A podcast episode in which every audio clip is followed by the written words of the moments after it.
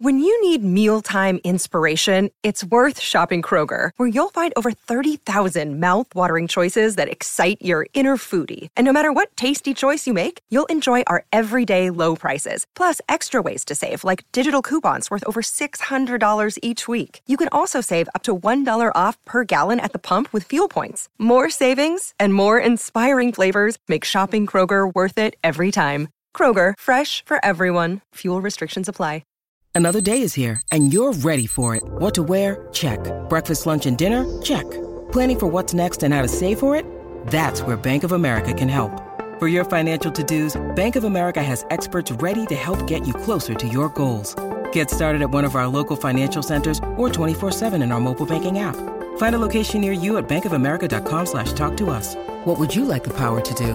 Mobile banking requires downloading the app and is only available for select devices. Message and data rates may apply. Bank of America and a member FDIC. It's a Minimalist Monday edition of Optimal Living Daily, episode 2387 Six Things Real Minimalists Always Do by Anthony Ongaro of BreakTheTwitch.com. And I'm Justin Malik, your narrator. And I'm going to keep today's intro nice and minimal for Minimalist Monday as we optimize your life. Six Things Real Minimalists Always Do by Anthony Ongaro of BreakTheTwitch.com. So, do you even have any furniture in your living room anymore? Yes, we have furniture because we truly enjoy not having to sit on the floor all day. I'm often asked similar questions from friends and strangers alike when I discuss minimalism with them. When we talk about minimalism as an idea, many people have vastly different concepts about what it means, and that's perfectly fine. It's a human tendency to look for systems, grade levels, and rankings in our lives we want to know where our place is in the world. In a way, society is built around this concept as well. First grade through eighth grade, then you're a freshman, eventually a high school senior, then do that all over again in college. Get a good job, and you're a business analyst, then a business analyst one, a business analyst two, senior business analyst, business analyst manager, etc. A lot of people try to create artificial rankings in areas of life that do not need them. Minimalism is a very personal journey and an important tool that helps us identify and pursue what we truly want in life. The way we use minimalism as a tool will vary greatly from person to person. If you came to this post hoping for a cut and dry definition of what a real minimalist is, you won't find it here. My approach to minimalism requires a little more thinking about what is important to us and what we want in life. With that, here are six things that real minimalists always do. Number one, seek rules that fit. If a particular structure or system would be helpful, maybe the 100 thing challenge would work. Perhaps playing the minimalist game month after month until the clutter is gone will be the solution. I found that creating space limitations for my clothing was very beneficial to my previously dreaded laundry process. There is no one thing that qualifies nor disqualifies you to be a minimalist. We are minimalists from the start until we decide not to be. Let's remove the aspiring from our minimalist titles and know that minimalism is the constant pursuit of what makes us happy, not a goal to be reached. Number two, experiment. As there is no one minimalism solution that works for everyone, we have to be willing to try different things. It's a personal lifestyle choice that requires us to try new systems and strategies to see what will work best. Be willing to try new things and let them marinate for a while to see how it works for us. If it doesn't go so well, number three, be willing to fail. Failure is how we learn in life. Learn to celebrate failure when a system is too restrictive or doesn't quite work. If having 100 possessions makes us miserable, that means we failed using that particular system. We must learn the difference between failing and being a failure. We must not tie our self worth to any particular number that someone came up with. What works for some will not work for all. Number four, reduce clutter. Clutter is anything that gets in the way of doing more of what brings us great satisfaction.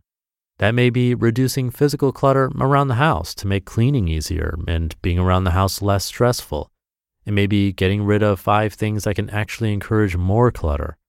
It's possible that reducing clutter may consist of freeing up time on the calendar to avoid constant busyness. Being a minimalist means reducing clutter in life to pursue that which matters most. Number five, do more of what matters. Now that the clutter is reduced, put that energy towards doing more of what matters, whether that's traveling, finally building up a savings cushion, or spending more time cooking healthy meals for our families. It's all about what matters most. It's been shown that experiences bring the most lasting happiness, and great personal satisfaction comes from helping others. The happiness that comes with decluttering will eventually fade, so we must continually pursue the things that matter most to us. And number six, potentially ignore this list. You may have noticed a theme with the previous points. They're not so much of rules as much as a set of guidelines to find a minimalism approach that works best for you. You can be a minimalist today, and I highly urge you to own that title and go forth into the world viewing life through that lens. In the end, the only thing that will matter is whether we live the life we wanted to live. You just listened to the post titled Six Things Real Minimalists Always Do by Anthony Ongaro of BreakTheTwitch.com. Thank you to Anthony. Perfect that he ended the list with potentially ignore this list. That's because he's from the camp that will never tell you whether or not you're a quote unquote true minimalist. You won't find him counting his things and telling you that he has exactly five pairs of socks. And you can include me in that boat as well. What I personally think is minimalism is likely different than what you think it is. And I think that's perfectly fine. Personally, I've always called myself a minimalist in training because I get lazy and I don't want to declutter places that are sort of out of sight, out of mind. And there definitely are lots of things I could get rid of right here in this room, in fact. And my mom helps me remember that. So reducing clutter isn't a normal everyday activity for me. But in my day to day life, I do make an effort to only bring in items that I know I'm truly going to use every day, or I'll get rid of it. Again, the bigger problem for me is that accumulation of stuff in my younger years. In that way, I wish I learned about minimalism back when I was a teenager. But in any case, it's up to me to decide if I want to call myself a minimalist, and same for you. I think the best part of minimalism is making room for what you truly value, and I believe I am doing that. So, you know what? I think I'd call myself a minimalist starting today, and totally up to you if you want to do the same. And with that, thank you for being here and listening every day. Have a great start to your week, and I'll see you tomorrow where your optimal life awaits.